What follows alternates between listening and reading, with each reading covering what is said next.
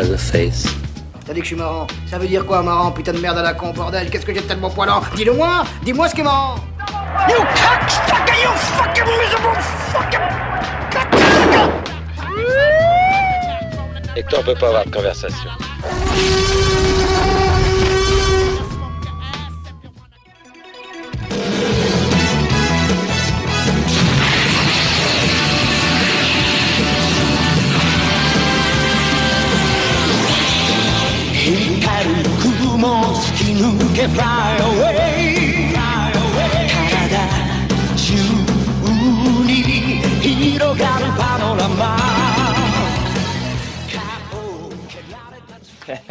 Donc, euh, bah, Jordan Gutfin, merci, merci pour euh, pas d'avoir accepté cette interview. Euh, Si, euh, si euh, on a cette interview aujourd'hui, bon, c'est pour parler de l'actualité autour de, du ciné-concert Dragon Ball, dont d'ailleurs il y a eu les premières euh, récemment. La dernière fois que je vous ai eu par téléphone, on... c'était le tout début. J'espère que ça s'est bien passé pour vous. Ouais, c'était incroyable. Vraiment incroyable.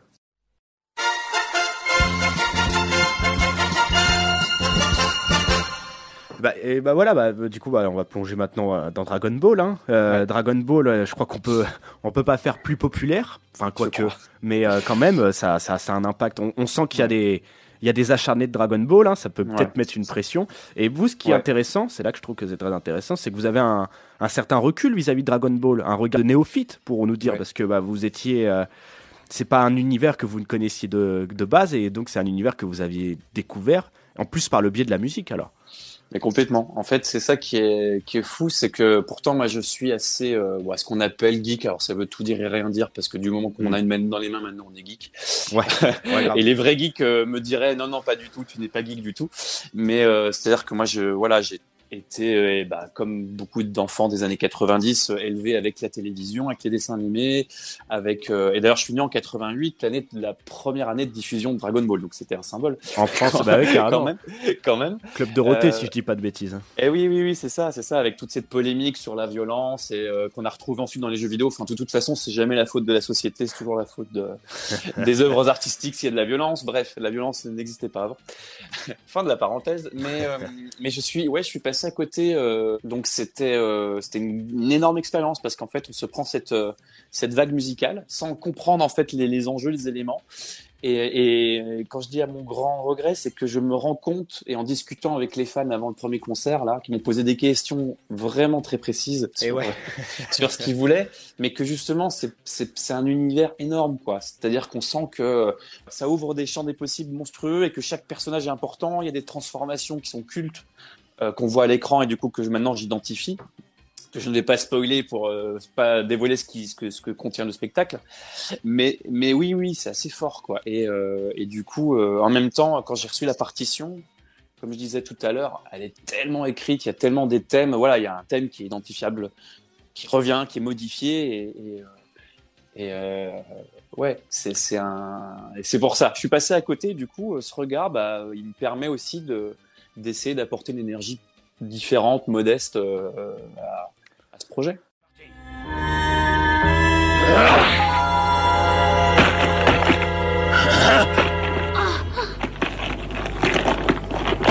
Quel est vous euh, votre leitmotiv préféré dans Dragon Ball, Dragon Ball Super? Et du coup, j'ai envie de dire quel personnage vous a le plus marqué en fait? Quel arc peut-être même vous a le plus marqué Ouais, c'est dur de répondre parce que parce qu'en fait, euh, moi j'avoue vraiment avoir été impressionné euh, par la, la, la, la musique de Dragon Ball Super, mais en même temps c'est la première que j'ai reçue Ouais. et sur laquelle j'ai travaillé avec l'arrangeur. Euh, voilà, on faisait des corrections euh, en temps réel avant avant de faire le spectacle.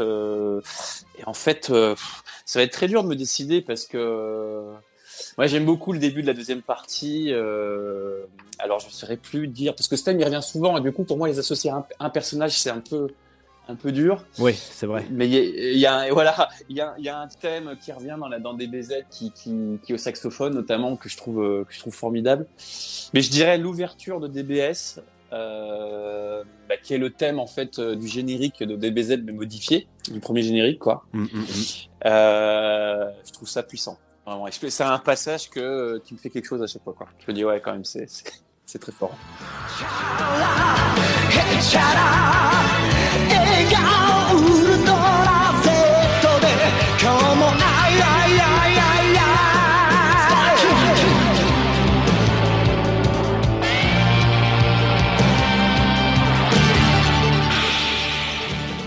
C'est vrai que le générique de DBZ, il a marqué toute une génération. Bah, le générique de DBZ. Euh, et c'est euh, rock, mais c'est vrai que c'est hard même presque. Hein. C'est, c'est... Il est mortel. Hein. Et quand il arrive, et c'est là que je vois qu'il y a une, euh, voilà, Dragon Ball, les gens sont contents parce qu'en fait, le spectacle, donc ça reprend. Des... On résume Dragon Ball, ensuite on résume DBZ et ensuite on arrive sur DB Super. Et euh, quand on arrive sur euh, DBZ, euh, d'ailleurs les gens ne savent pas parce qu'ils voient qu'on arrête Dragon Ball, mais je salue tout ça. Je vais faire revenir le chanteur, donc du coup. Le chanteur, on précise, Hiroki Takahashi, si je ne dis pas de bêtises, Oui, hein, qui est le oui, chanteur original est- de Dragon Ball. Ça, c'est quand même quelque chose qu'il fallait souligner. quoi. Ouais, il est super. C'est vrai, la, collaboration se déroule bien. On s'entend euh, incroyablement bien. Ça me fait, ça me touche. Puis il est, il est très sensible en fait. C'est ça qui est assez touchant. Il est très sensible. Il est très euh, fleur de peau par rapport à, au retour du public. Et plus le public lui donne, plus il va donner. Et c'est, euh, c'est vraiment touchant quoi. Et de le voir euh, se donner à fond quoi. Il, non non, c'est, c'est, une- belle rencontre. Moi, je suis, je suis vraiment content de, de travailler avec lui. Et justement, quand il arrive sur scène pour faire le, pour chanter le générique de DBZ, ben là, on, Là, on perd la salle à ce moment-là et on sent que DBZ dans le cœur quand même des, des fans, c'est c'est pas n'importe quoi et notamment ce générique qui, qui vraiment, euh, waouh, ça, ça emporte tout le monde euh, et moi le premier sur sur son passage. Regardez-moi ça. Est-ce que tu peux être chou?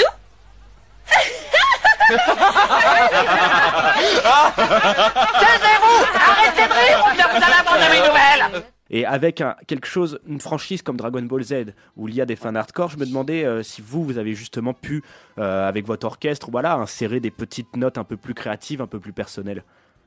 Ah non, on était on était Bah oui. euh, contraint dans le dans le mais dans de, de, de, de manière on va dire positive. Hein. C'est-à-dire que on a en fait on est parti des bandes qui existent parce qu'on n'avait pas de partition hein, de, de, de, de ça. Il y avait déjà eu un travail de fait sur Dragon Ball Z, donc on a pu s'en que, que, que l'orchestre avait déjà joué il y a quelques années.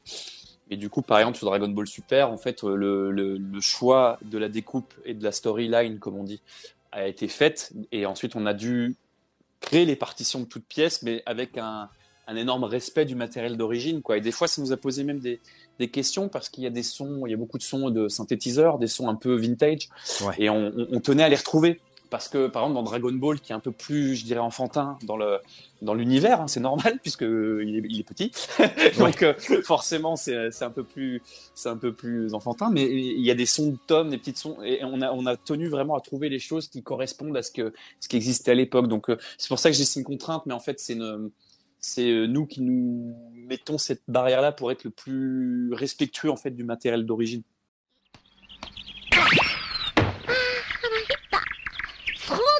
だティータに食わしてもらおうっとほら腹減ってんだけど。いえそれほどでも。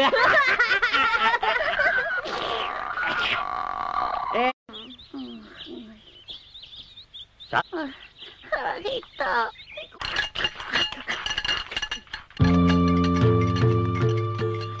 Finalement, dans l'idée de reproduction, sachant que, comme vous le dites, aujourd'hui, les matériels, Ouais. à mon avis, a, a une qualité sonore qui, se re- qui, qui peut des fois dénaturer le grain du souvenir des fans. Euh, je comprends que ça. ça... Il y, y y a une forme de création dans la, dans, le, dans la reproduction, limitation, on va dire. Après, ce qui est, ce qui est aussi fort pour les fans, c'est que j'ai l'impression, enfin, j'ai discuté un petit peu avec eux euh, après, que la, le fait de voir un orchestre et de, d'entendre un orchestre aussi, même si évidemment c'est pas les OST qu'ils qu'ils ont en tête dans le, dans la, dans la- voilà, dans le, de, mais d'ailleurs ils viennent pas pour ça, je pense, ils viennent vraiment pour euh, un tout, pour, pour voir un orchestre, pour voir des musiciens euh, qui, qui adorent ce que les musiciens s'éclatent sur scène. Et Et ouais. je crois que de- de- d'entendre un, un orchestre, ça les touche. Je pense qu'il y a des moments euh, qui sont. euh, euh, par exemple, je pense au, moment à la fin de, des, BZ, pratiquement avant, le, que le chanteur revienne, il y a le, thème qui revient euh, juste au, violon. Et ça, dans, la- dans, dans l'OST, c'est pas du tout comme ça. Et euh, le fait d'avoir des violons là-dessus, ça apporte une émotion, euh, je pense, pour les fans, quoi, qui, est forte. Et, euh, euh, enfin, j'ai pu, d'ailleurs, je pense, j'ai pu échanger avec eux. Euh, et ça, c'est chouette. Ça, c'est vraiment chouette. Euh, bah, justement, parlons des premières là, avant que la tournée euh, ne démarre. Ouais. Il y a eu les premières, Ouais. euh, les premières à Paris. C'était peu avant cette interview et on se. Ouais. euh, bah, moi, j'ai envie d'avoir les retours. Comment c'était l'énergie, etc. Est-ce que Ouais, c'est vous êtes parti sur des bonnes bases là? Ouais, ouais, ouais. On est, on est, on est parti sur d'excellentes bases. C'était, c'était plein déjà, et Ah. c'était, et c'était vraiment une ambiance ouais, une ambiance incroyable, quoi. Une ambiance incroyable et, et euh, voilà, je, crois- que les retours sont, sont hyper positifs. Euh, je pense que les gens sont contents. Je pense que les gens sentent qu'on respecte, euh, qu'on a un grand respect de cet univers et que nous, on a envie de donner le, le meilleur de ce qu'on peut donner sur scène, quoi. Et, et je vois, enfin moi, ça me touche de voir des gens touchés et par la musique et par l'orchestre et par ce qu'ils voient à l'écran et c'est et c'est super quoi. J'ai déjà vu sur YouTube des vlogs des gens qui voilà qui partagent leur expérience de ces concerts parisiens. Eh ben, J'espère qu'il y en aura d'autres sur les, les concerts suivants et c'est génial. de trois générations de fans en plus, hein. c'est quand même pas Mais mal. oui, c'est ça. Mais et puis c'est vraiment ça. C'est-à-dire dans la dans la salle, ça se voit. C'est c'est c'est c'est c'est incroyable quoi. Et puis alors, euh, je, je tiens à féliciter les, les costumes de certains de certains fans sont vraiment magnifiques. Excellent, mortel. Avec des perruques magnifiques. Et non, vraiment, en plus, c'est c'est c'est super. J'adore. Je trouve ça génial. Eh ben, vivement votre passage dans les environs alors. Bah ouais, avec plaisir, avec grand plaisir.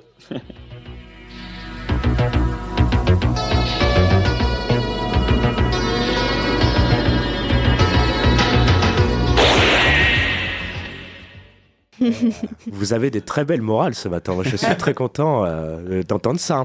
Et on va pas devenir des gonzesses quand. C'est vraiment- Moi, ce que j'aime bien, c'est le mec que t'as lancé. Il a quand même. Tu sais, c'est le mec, qui, le genre de gars qui déjà quand ils te font. Moi, je vous le dis, moi. Oui, moi, je vous le dis.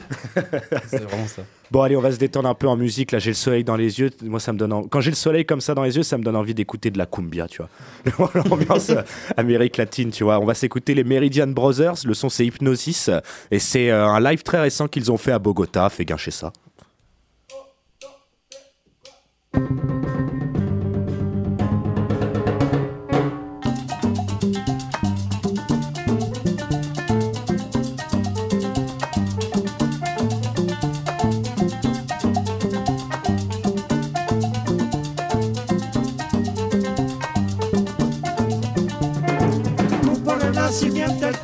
Puede incidir. Tu golpe de mente concluyente te pone a oscilar. El grupo renacimiento el que te puede incidir. El viaje telepático te va a hipnotizar.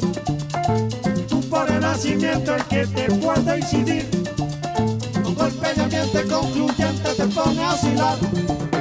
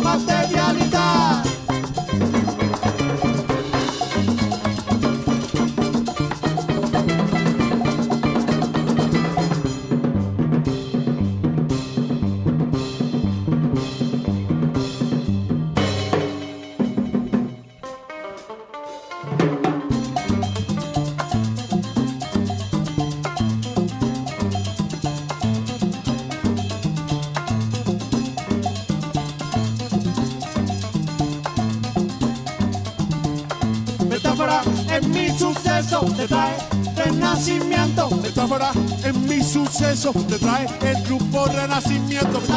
En mi suceso te trae renacimiento. El otro día yo me fui a hipnotizar. De golpe el loquero se puso a llorar. En mi suceso te trae renacimiento. Cuando yo te vi, surgió la ciencia renacentista en mí. Metáfora en mi suceso te trae renacimiento. ¡Wow! La ciencia renacentista ya te lleva.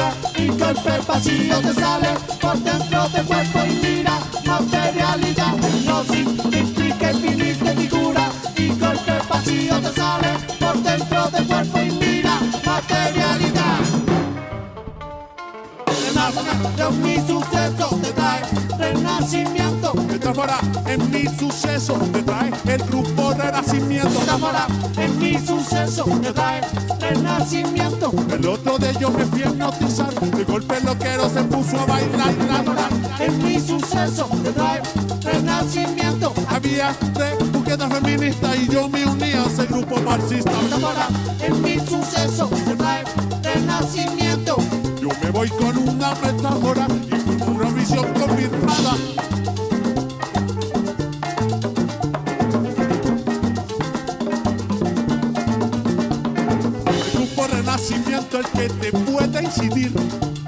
En viaje telepático te va a hipnotizar. Le côté obscur, je perçois en toi. Espace, espace, espace. Allez, debout maintenant. Ah, mais moi je te le dis Romain, 20 tractions et après t'es nickel. c'est comme ça que ça coule. Bon les amis, moi j'ai envie qu'on discute un petit peu, j'ai envie qu'on discute monde onirique, je sais pas si ce sont des, des thèmes qui vous parlent. On va parler voilà de, de vos rêves ou éventuellement de vos cauchemars. Et qu'est-ce qui m'a donné envie de parler de ça? Eh ben, J'ai vu que sur TikTok, décidément, apparemment ce réseau social est en train de, de beaucoup nous influencer autour de la table. Il y a un utilisateur qui prétend venir de 2858. Ah oui, Moi je Quand pense, même. le mec il a plein de- d'abonnés donc je pense que c'est un mec fiable. hein. Et il annonce il annonce que certaines découvertes auront lieu cette année en bon visiteur. Celles-ci nous donneront notamment le secret d'une vie plus longue. Il dit que si 2023 a été euh, une année charnière, enfin en fait il nous dit que la 2023 serait une année charnière dans l'évolution de la vie humaine. Euh, cet utilisateur, j'ai pas dit son nom, c'est Darkness Time Travel. C'est déjà pas mal euh, comme nom aussi. Et donc alors il parle notamment au niveau de, bah, découvertes, donc il parle de vie plus longue. Il parle également aussi de cinq dates importantes qui ont été découvertes, notamment avec la découverte d'un nouvel atome qui remplacerait euh, l'oxygène, rien que ça. Mais moi, ce qui m'a intéressé, c'est qu'il a dit alors que la première de ces découvertes surviendrait euh, donc euh, le 28 février prochain. Ça, c'est ce qu'il avait écrit à l'heure où il avait publié. Donc en fait, euh, le 28 février, apparemment, on, on aurait tous eu le même rêve, celui d'extraterrestres qui atterrissent sur la Terre pour la conquérir. Donc là, moi, j'avais un doute. J'étais très attentif cette nuit parce que je me disais, bah, 28 février, est-ce que c'était du coup de lundi à mardi, de hier Moi, personnellement, je me souviens pas de mon rêve d'hier, mais je me souviens de mon rêve de lundi. Du coup, j'avais envie de, voilà, petit tour de table. Vous avez rêvé, vous, dernièrement, là Est-ce que vous avez vu des extraterrestres dans vos rêves? Alors pas du tout. Est-ce que tu te souviens de ton rêve déjà? Euh, bah, même pas en fait. Du coup, euh, du coup, alors j'avoue, je dis pas du tout, mais si ça se trouve euh, si, et je m'en souviens pas. Si ça se trouve, eh, comme par hasard. Mais, euh, Ouais, ça, on s'en souvient tous pas de nos rêves euh, Mais vrai du 28. Ouais. si, moi je me rappelle de mon rêve de cette nuit. Ah, et mais alors, alors pas du tout d'extraterrestre, hein. il y avait rien du tout dedans. Qu'est-ce que tu veux t'y arriver un an dans ton rêve tu m'as... C'était un rêve très positif. Bon, par, malheureusement, j'ai rêvé de mes cours, ce qui est génial. franchement, je m'en serais passé. Mais sinon, franchement, euh, j'ai bien aimé ce rêve, moi. D'accord. Mais il parlait pas d'invasion. Le rêve ressemble beaucoup à la vie réelle, quoi. C'est ça. Et euh, Louis, peut-être as-tu rêvé? Et oui, j'ai rêvé et je m'en souviens. Je m'en souviens très bien parce que je me suis réveillé en pleine nuit, mais j'ai rêvé de mes, j'ai rêvé de mes cours. Donc, euh, C'est vrai, par vos cours, c'est pas possible. Ouah, il faut que vous sortiez du campus. Euh, vous, avez, vous avez fait quoi pendant les vacances Des cours? Des cours aussi, pareil. Romain, pas du tout de rêve euh? Ben non, enfin je me souviens vraiment jamais de mes rêves. À un moment donné, je tenais un carnet pour essayer de faire des rêves lucides, donc euh, je me suis dit il faut que je note tous mes rêves. Ah, donc tu crois quand même, du coup, à cette faculté du monde onirique, alors? Oui, pour moi, je pense que les rêves lucides ça existe, Eh ouais, mais euh, j'en ai jamais fait et j'adorerais en faire un. Ah, Ça existe. hein. Bien sûr. Bien sûr que ça existe. Alors, selon euh, mes propres chiffres et mes propres sources, ça existe. j'ai fait une étude, oui, oui. Apparemment, ce sera un exercice du cerveau de pouvoir Mm. justement avoir Ah, ce qu'on ouais. appelle des rêves lucides, qui est de pouvoir, on va dire, avoir une forme de, con- de, conscience, j'allais dire d'omniscience, mais c'est pas le terme, euh, dans ses rêves et de pouvoir, on va dire, maîtriser, euh, bah, en fait, voyager dans son monde onirique en réalité. Euh, tu allais dire, euh, Tom? Non, non, euh, je savais pas ce que c'était un rêve lucide. Du coup, Ah bah je voilà, je- je- tu vois, je l'ai fait automatiquement. Oui, c'est vraiment euh, calquer la réalité en fait sur un rêve. C'est-à-dire que tu sais même pas faire la différence entre si t'es dans un rêve ou dans la réalité. Ok, bon, bah, pas de rêve d'extraterrestre. Moi, lundi, j'ai eu un petit rêve un peu chelou, mais je sais pas si on peut appeler ça des extraterrestres. J'ai rêvé d'iguane. J'étais dans une espèce de temple antique. Je vous jure que j'ai rêvé de ça. Et euh, lundi matin, je me réveille et tout, euh, parce que. Alors, j'étais dans un temple antique euh, avec des couleurs bien dorées et tout, et une espèce de fumée, comme dans un hammam, tu vois. Ça T'as pas vu Indiana Jones juste avant un peu le même ambiance, c'est une ambiance retour de la momie, tout ça, tu vois. Et, euh, et sauf que je vois que j'ai du mal à marcher. et, euh, et que j'ai un- une sensation de froid alors que tout autour de moi c'est poisseux et il y avait plein d'iguanes verts qui, qui s'étaient un peu mis mais correctement et de manière tout à fait harmonieuse autour de ma jambe et du coup c'était une sensation hyper agréable et, euh, et quand j'ai réalisé que c'était des iguanes j'ai commencé à flipper ça, et, je- et- et pile avant que je me réveille je lève la tête et je vois un trône avec un iguane qui était plus grand que les autres qui me, regarde, qui me regardait sur le trône et du coup, je me suis dit, est-ce que c'est ça les extraterrestres? Est-ce que c'est un reptilien et tout? Je me suis dit, est-ce que vous avez fait ce rêve-là? Je me suis dit, ouais, euh, peut-être éventuellement, tu sais quoi, je vais, je vais la noter celle-ci. non, mais en tout cas, euh, il y avait quelque chose aussi d'un argument très intéressant que tu avais dit euh, sur, en off, Oui. justement sur est-ce qu'on peut rêver d'extraterrestres? Est-ce que tu pourrais nous, nous dire ça, Romain? Oui, oui, non. Alors, j'avais vu à un moment donné une étude et j'essayais de rechercher un petit peu sur le fait que, euh, en réalité, quand on fait des rêves, on ne rêve que de personnes qu'on a soit déjà vues dans la rue, etc. Et alors, bon, il y a un, un psychanalyste qui a répondu, qui s'appelle Tristan Frédéric Moir, donc s'il nous écoute, bonjour, mais qui dit qu'en fait, on ferait à 95% des rêves réalistes, mais que notre cerveau est totalement capable de- d'inventer des choses ou de manière inconsciente de les reformer, etc. ensemble. Mais du coup, c'est vrai que je trouvais ça intéressant parce que finalement, est-ce qu'on pourrait vraiment rêver d'extraterrestres si on n'en a jamais vu? Et ouais. Bah tu vois, moi je me suis renseigné notamment par contre par rapport à mes iguanes, donc dans le délire reptilien, euh, c'est euh, techniquement des iguanes, euh, je n'en vois pas tout le temps, tu vois. Oui, Euh, oui. À part, j'ai dû en voir quelques fois au zoo, quoi. Et il paraît que c'est un rêve assez rare à faire parce qu'on ne rêve pas de. Les reptiles, c'est pas un rêve très récurrent apparemment chez l'homme parce que justement c'est pas quelque chose qu'on a forcément de visible au quotidien, etc. Donc voilà, bah écoutez, euh, c'était mon petit point euh, onirique. Euh, Méfiez-vous quand même hein, de Darkness Time Travel. Je sais qu'il a 16 000 abonnés, mais euh, je sais pas, 2058, euh, est-ce qu'il y aura encore la Terre déjà? Oui, Hein? voilà. Hein? Ouais. Non, mais de toute façon, c'est juste y crois ou t'y crois pas, là, ce gars. hein. Enfin, c'est un peu comme les signes astrologiques, tu vois. Il dit, euh, oui, bon, il se passera à peu près ça, et puis euh, un coup de bol, euh, tu fais Mm. partie du truc, et Mm. du coup. Euh, Ça arrive. et du coup, ça arrive, ou alors ça n'arrive pas, tu vois, je sais pas, c'est. Non, mais ouais. Moi, tant que 2058, c'est pas les gonzesses qui vont nous dire quoi faire. On revient sur les chroniques. revient sur les chroniques, hein, on précise quand même. Bon, allez, on va, on va rester un peu dans l'espace, on va s'écouter de la musique rétro, on va s'écouter du space rockabilly, hein, toujours dans l'actualité. hein. Bah, en fait, le space rockabilly, c'était un genre qui est un peu proche du surf music dans les années 50, hein, c'est bien made in USA. Et euh, donc là, c'est, on va s'écouter euh, Terry Donovan, le son c'est Rock It in Mars, donc on va voyager dans, dans des sphères cosmiques, et puis ça va être trop bien. We've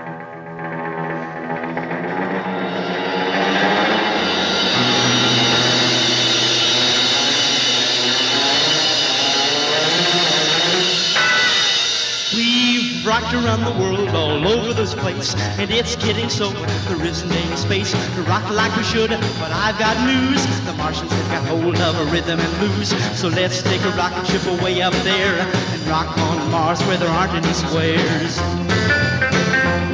We'll rock on Mars with the funny little men, and their skin will be made out of tin. Rock to the sound of funny guitars, rock all over that old planet Mars. Rock the night until dawn, teach the Martians how to rock on.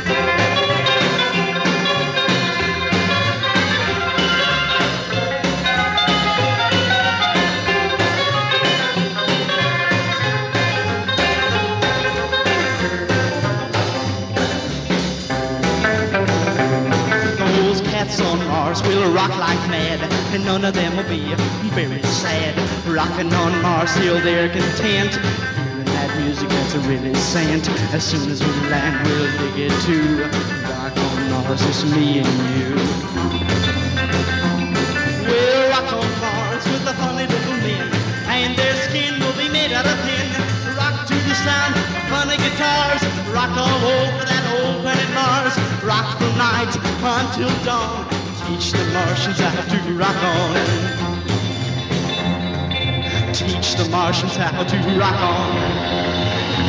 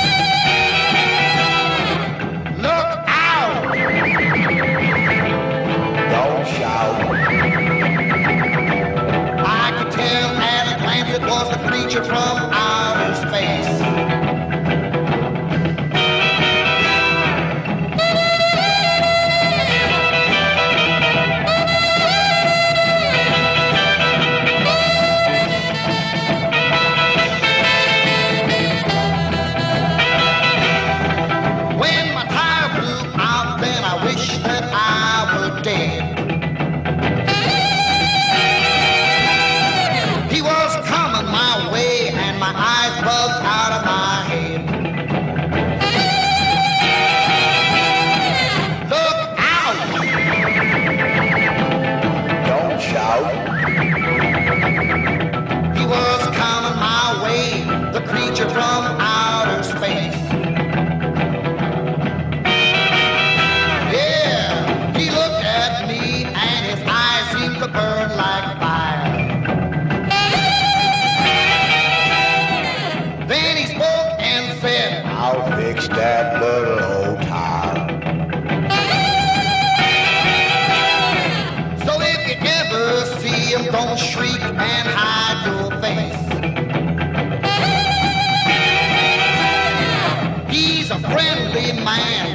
creature from outer space.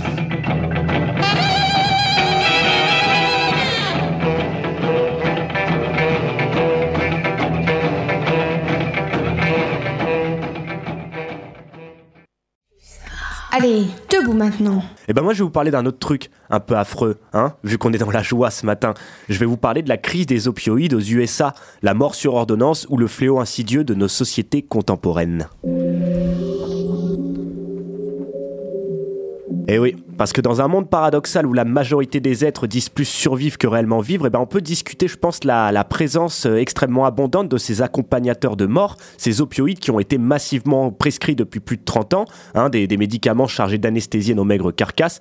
Moi, je pense que le stress et la dépression sont un peu notre mal du siècle. Pour citer Fight Club, hein, on n'a pas de grande guerre, on n'a pas de grande dépression, notre guerre à nous, elle est spirituelle. Bon, moi, je vais pas là vous rejouer ce matin le coup de la crise de l'homme blanc occidental euh, post-millénial. La série Les Sopranos en suffisamment chargée bien avant moi, parce que oui, même les mafieux finissent par gober du lithium et du Prozac. Donc je trouve en fait que c'est pour ça que j'avais envie de parler de ça avec vous ce matin.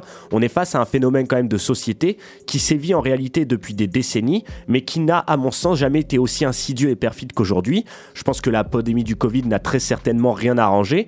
Euh, les gens sont tellement seuls aujourd'hui qu'ils sont prêts à passer leur vie à chatter avec des programmes artificiels, des agents conversationnels, comme ça s'appelle, chargés de vous donner l'illusion d'avoir une conversation réelle avec quelqu'un. Ces chatbots qui eux-mêmes sont aptes à tourner vers le fascisme en, 20 en moins de 24 heures.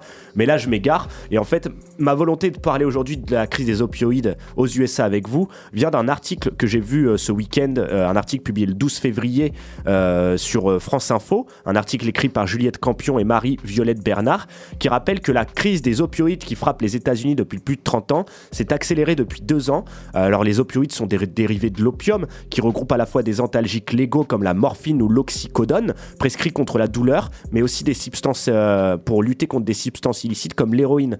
Et ça, ça en contient même des fois par, parfois ces médicaments. Euh, donc, selon les centres de prévention et de contrôle des maladies américains, le CDC, plus de 564 000 Américains sont morts d'une overdose de l'un de ces produits entre 1999 et 2020. Et la crise, comme je l'ai dit, s'est accélérée. Les opioïdes ont coûté la vie à près de 82 000 personnes entre février 2021 et février 2022, recense l'agence fédérale dans un, dernier, dans un de ses derniers bilans. On pourrait aussi également parler hein, du fentanyl, hein, qui lui est responsable de la mort de plus de 70 000 Américains chaque année. C'est ce qu'a rappelé Joe Biden euh, lors de son discours, je crois que c'était mardi dernier. Et, euh, et justement, le fentanyl est désormais la principale cause de décès chez les 18-49 ans, selon une enquête fleuve du Washington Post, publi- publiée en, elle en décembre. Donc il faut aussi rappeler que les overdoses, à la base, elles touchaient, elles plutôt les, populations blanches et rurales de, l'Est. Euh, les morts liées au fentanyl ont explosé surtout depuis trois ans chez les Noirs et les Hispaniques. Ça, c'est ce qu'a rapporté Bloomberg. Et en 2019, déjà, Envoyé spécial s'était intéressé aux ravages causés par cet antalgique en disant qu'aucun endroit des États-Unis euh, n'était épargné. Moi, j'avais un grand souvenir de savoir aussi que le Canada, mais bon, qui quand même à la frontière des États-Unis, avait été grandement aussi rongé par le fentanyl. Euh, certains meurent sans même savoir qu'ils ont pris du, du fentanyl, qui est souvent utilisé pour couper des drogues, elles, illégales. Et il faut savoir qu'une quantité infime de fentanyl peut causer une détresse respiratoire et la mort. Donc j'ai envie de dire que moi, le débat que je vous expose ce matin euh, réveille aussi un petit peu ce... j'ai envie de dire ce versus entre guerre des drogues soi-disant menée par l'État et euh, bah, l'autre côté qui est donner des drogues légales en fait. Et en 2022, Joe Biden, lui, il avait fait le vœu de mieux prendre en charge les problèmes d'addiction et il avait même débloqué 1,5 milliard de dollars euh, pour justement lutter euh, et faciliter euh, l'accès aux cures de désintoxication pour les personnes souffrant d'addiction et ainsi renforcer la, la réduction des risques en distribuant des kits pour tester les produits, faciliter l'accès à l'analoxone, un médicament contre les overdoses. Bon, bah, je sais pas si c'est un grand succès, hein, ça, on va pouvoir y revenir. Parce qu'il faut savoir aussi, euh, au niveau de la légalité des drogues, la majorité du fentanyl, lui, entre aux États-Unis par des points de contrôle légaux, dans des euh, véhicules conduits par des citoyens américains. Et cette crise, donc, n'est pas une question de, sécurité à la frontière, comme certains pourraient le croire par rapport aux cartels, etc., même s'ils ont leur part de responsabilité là-dedans. Ça, c'était Chelsea euh, Shover qui nous l'a rappelé, un, euh, un épidémiologiste à France Info. Et du coup, bah, ça aussi est une des questions de mon débat. hein. Qu'en est-il de la France Euh, Moi, je pense que la France, euh, quand même, est aussi un grand consommateur d'antidépresseurs euh, euh, en tout genre. Et euh, c'est surtout, moi, j'ai été, dans mon point de vue personnel, j'ai été extrêmement euh, choqué de voir à quel point c'était extrêmement facile de s'en procurer via un médecin. Moi, pour mon anecdote personnelle, une fois, j'ai voulu arrêter de fumer. Et, euh, lorsque j'en ai parlé à mon médecin, ce dernier m'a dit mais je, peux, vous recommander du Subutex. Le Subutex, qui est un médicament que je- euh, certains héroïnomanes sont prêts à sniffer parce que ça leur fait les mêmes effets que, euh, euh, que, l'héroïne. quoi. Donc c'est pour vous dire quand même, donc, et, lorsque j'ai dit à mon médecin euh, je ne vais pas prendre du Subutex, je vais pas remplacer une drogue par un truc encore plus dangereux, il m'a carrément engueulé en me disant euh, mais il faut savoir ce que vous voulez. Donc je me dis voilà, c'est la question que j'ai un peu vous dire euh, envie de vous demander aujourd'hui. Qu'est-ce que vous pensez de cette crise des opioïdes? Euh, Ces morts, on va dire annoncées. Euh, Qu'est-ce que ça vous fait? Quel effet ça vous fait? Comment vous pensez qu'on pourrait lutter contre ça? Et pourquoi est-ce qu'à votre avis euh, notre euh, on va dire notre dernière décennie sont autant des consommateurs de ces morts en pilule?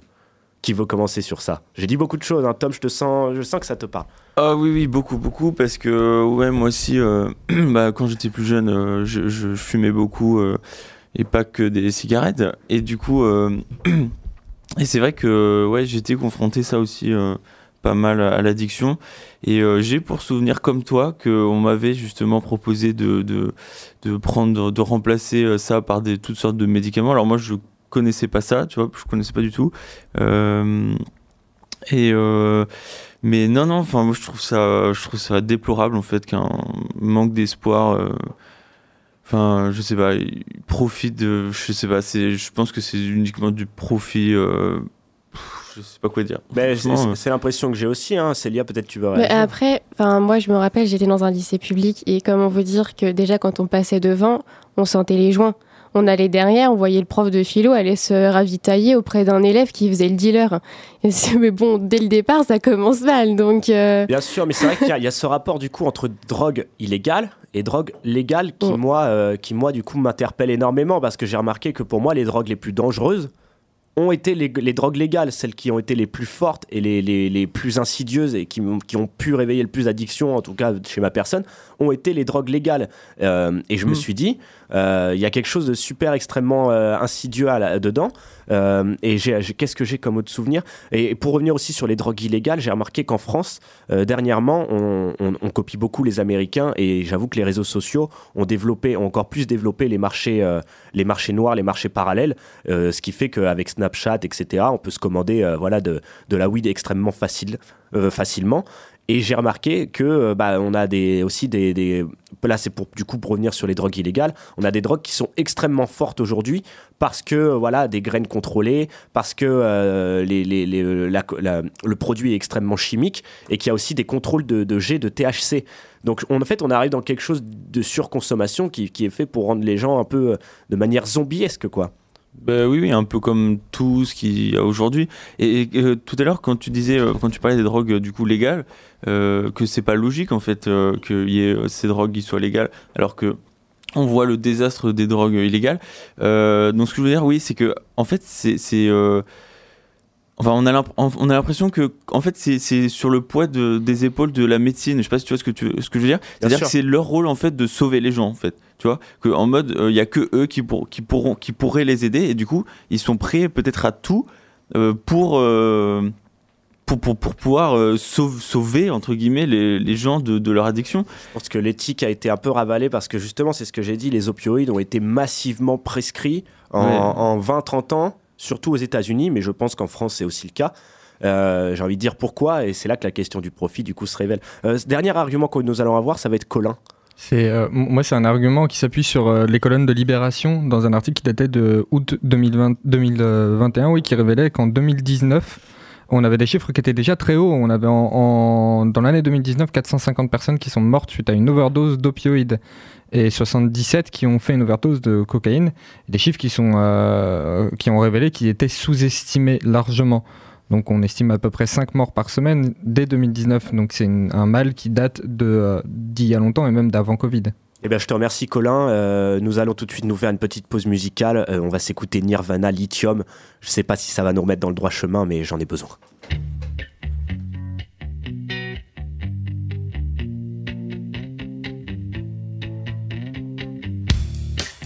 I'm so happy cause today found my friends are in my head. I'm so ugly, that's okay cause so are you. Book on mirrors, Sunday morning is every day for all I care.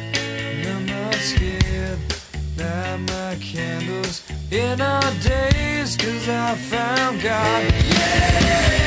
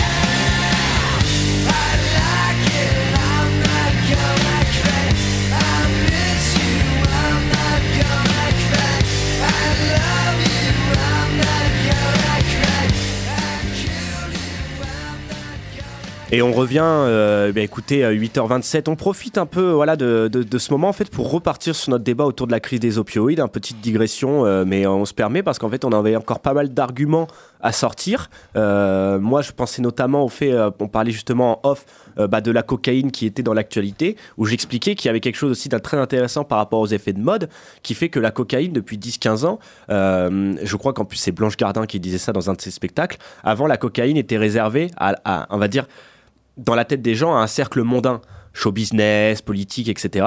Tandis que là, maintenant, il y a, un côté où ça s'est aussi démocratisé, où, euh, où n'importe qui euh, pourrait consommer de la cocaïne euh, parce qu'on y a peut-être aussi plus facilement accès. Et là où est le danger, c'est que nous n'avons pas aussi la même qualité de produit.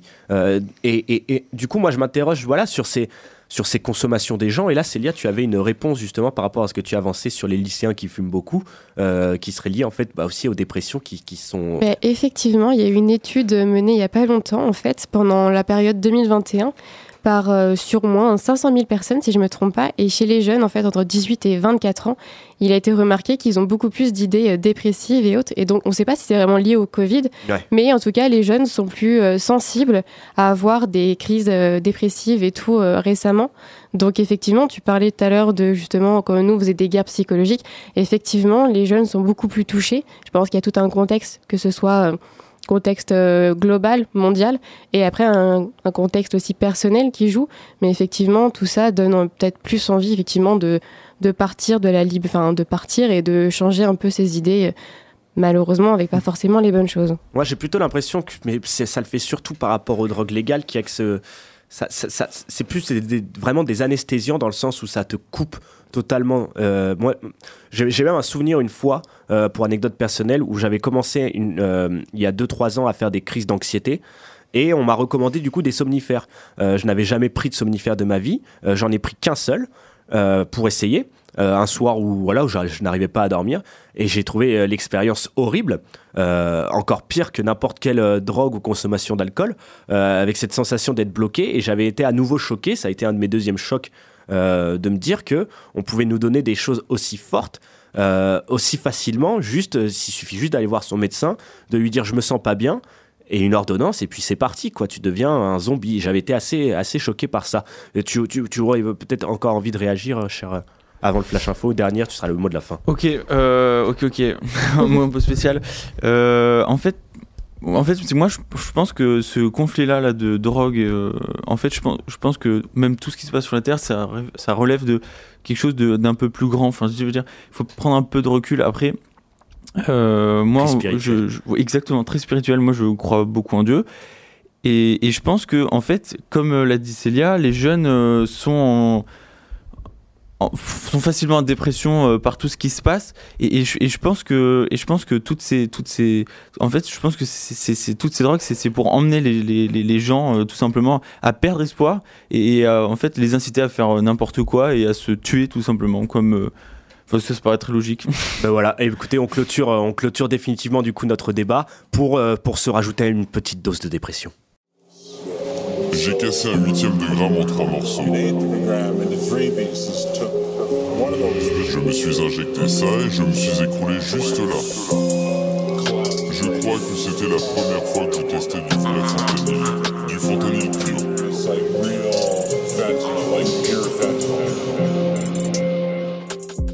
La crise des opiacés aux États-Unis. qui était euh, la crise de santé publique numéro 1 aux États-Unis, avec effectivement 500 000 morts euh, jusqu'à présent, et a atteint presque 100 000 en 2020. Le nombre cumulé de décès depuis le début de la crise, qui date de la fin des années 90, est considérable. C'est la première chaîne de pharmacie aux États-Unis. On y trouve de tout, et notamment ces petites pilules blanches ou beiges, des opioïdes. De 2006 à 2020, Walgreens en a vendu plus d'un milliard dans le seul état du Tennessee. Rapporté à la population, cela fait 175 pilules par habitant. Alors la crise actuelle trouve ses origines euh, à la fin des années 90 avec euh, l'autorisation par la Food and Drug Administration, l'agence euh, gouvernementale Mhm. chargée de l'autorisation de mise sur le marché des médicaments aux États-Unis. Des dérivés de l'opium extrêmement addictifs, prescrits par les médecins comme antidouleurs depuis les années 90.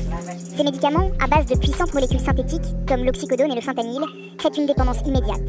Lorsque les ordonnances s'arrêtent, les patients se tournent souvent vers l'héroïne, moins cher et plus accessible. Walgreens a complètement saturé de stupéfiants l'État du Tennessee. Il ne l'a pas fait par accident, c'est le résultat de décisions d'entreprises délibérées ou volontairement ignorantes. That is, you're being poisoned by that because you don't know that that's what you're getting. Une des priorités, le fentanyl. 50 fois plus puissant que l'héroïne, cet opiacé de synthèse entraîne des dizaines de milliers d'overdoses mortelles aux États-Unis chaque année. Son commerce est en plein boom sur le dark web et il arrive pur ou mélangé à des pilules comme celle-ci. Quelques grains suffisent pour être mortels. Constitué uniquement de produits chimiques, il est bien plus rapide à produire que l'héroïne et coûte 10 fois moins cher. Ils en mettent dans toutes sortes de drogues, faisant exploser le risque d'overdose. They have no idea what they're taking. No idea. They believe that the pill uh, has quality control insurance. It was made in a laboratory. There was a scientist or chemist overlooking the production of this pill. It's built in.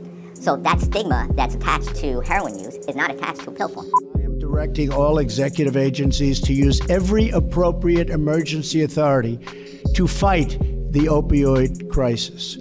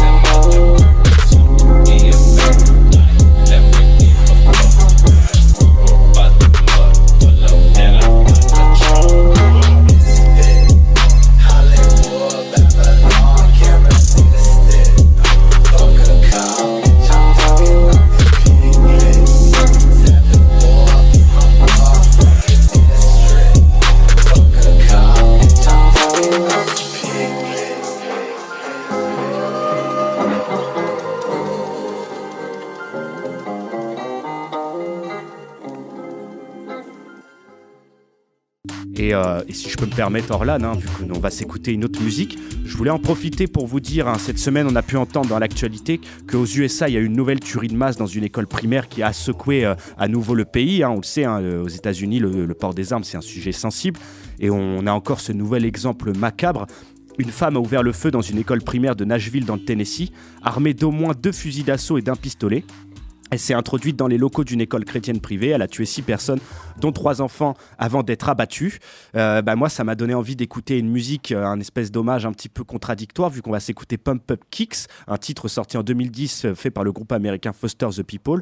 Les paroles, elles racontent une histoire assez sombre qui est celle d'un jeune homme qui a des tendances violentes et qui part de ses chaussures stylées, hein, les, Pump Up Kicks. Tous les autres enfants, comme il dit dans les paroles, aux chaussures à la mode, vous feriez mieux de courir, mieux de courir plus vite que mon pistolet. Donc c'est des, des- voilà, des paroles qui évoquent également des problèmes plus profonds tels que la, co- la toxicomanie, la dépression, l'aliénation. Donc euh, avec cette chanson qui est un peu en contradiction parce que c'est une chanson qui est plutôt entraînante, il y a vraiment une critique de la culture américaine des armes à feu et de la violence. Je le rappelle, aux États-Unis, plus de 400 millions d'armes à feu sont en circulation. Il y a donc soit plus d'armes à feu que d'habitants. Euh, et du coup, à la pump-up kicks, les chaussures stylées, c'est aussi une forme de stigmatisation qui est souvent associée aux troubles mentaux. Donc je vous invite en cette fin d'émission à réfléchir sur la violence et sur la santé mentale.